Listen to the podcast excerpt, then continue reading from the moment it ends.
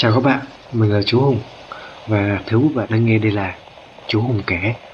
Đây sẽ là nơi mà mình sẽ chia sẻ những câu chuyện mà mình đã trải qua, lắng nghe được từ thực tế xung quanh và cái cách mà mình đối mặt với nó. Hy vọng với những gì mình kể sẽ là những gì mà các bạn có khúc mắc và cần lời giải đáp.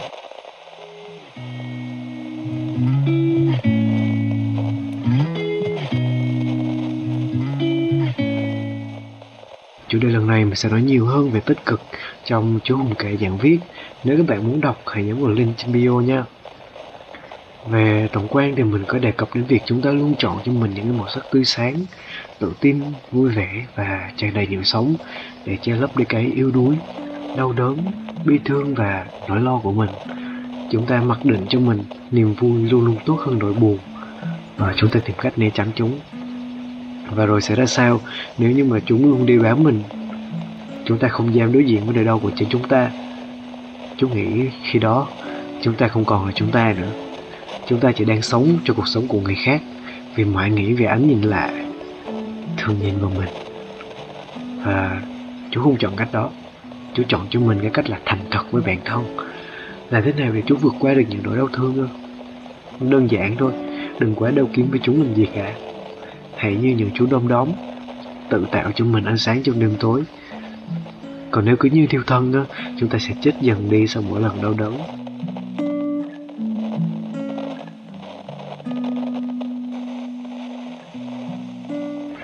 Chú sẽ ngồi lại trong một góc quán yêu thích chẳng hạn. Chọn một ly cà phê sữa, ít sữa, nhiều cà phê. Chỉ ngồi đấy thôi.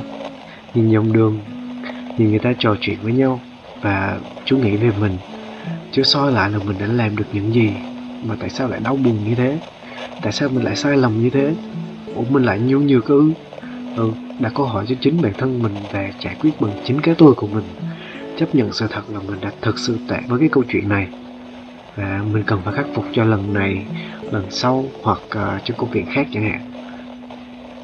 Khi chúng ta đối mặt với nó thì nó chỉ đi qua một lần thôi. Và chú nghĩ chú sẽ sẵn sàng với những cái đương đầu khác. Sẽ rất khó cho chúng ta, nhưng mà cứ thử tập xem. Không ai có thể giúp được chúng ta bằng chính chúng ta cả. Sẽ có rất nhiều cách mà. Mình cứ chọn cho mình một cách nào đó mà mình thích về dạo phố, xem phim, ăn uống rất nhiều. Chỉ cần ta thoải mái và khi đó ta sẽ thật sự là ta. Còn một điều mà mình muốn nói nữa đó là chúng ta luôn có cho mình một cái cái tôi xã hội với những chất chứa, những cái khát vọng, những cái tham lam nhất của một con người. Và biết không, nếu điều chúng ta đặt ra quá lớn so với cái số vốn ít ỏi của mình thì sẽ khó tránh khỏi những sự thất bại, sai lầm. Vậy nên, hãy xem xét tìm kiếm cho mình một chiếc mặt nạ vừa phải để từ từ mà tiến lên bằng sự tự tin vốn có của mình. Chú cũng thế, thường chọn cho mình việc dễ trước để làm rồi chú sẽ có động lực cho cái sau còn hơn là phải chật vật ngay từ đầu, rồi ta lại áp lực, không dám nhìn về thực tại, chạy trốn khỏi chính bản thân của mình. Tất cả những nỗi đau, niềm vui, buồn rầu hay cảm xúc của mình, tất cả những điều đó đều là của chúng ta. Đừng bài xích nó mà hãy trân trọng và để nó xảy ra tự nhiên nhất có thể. Khi đó, chúng ta sẽ có được một sự cân bằng về cả thể chất lẫn tinh thần.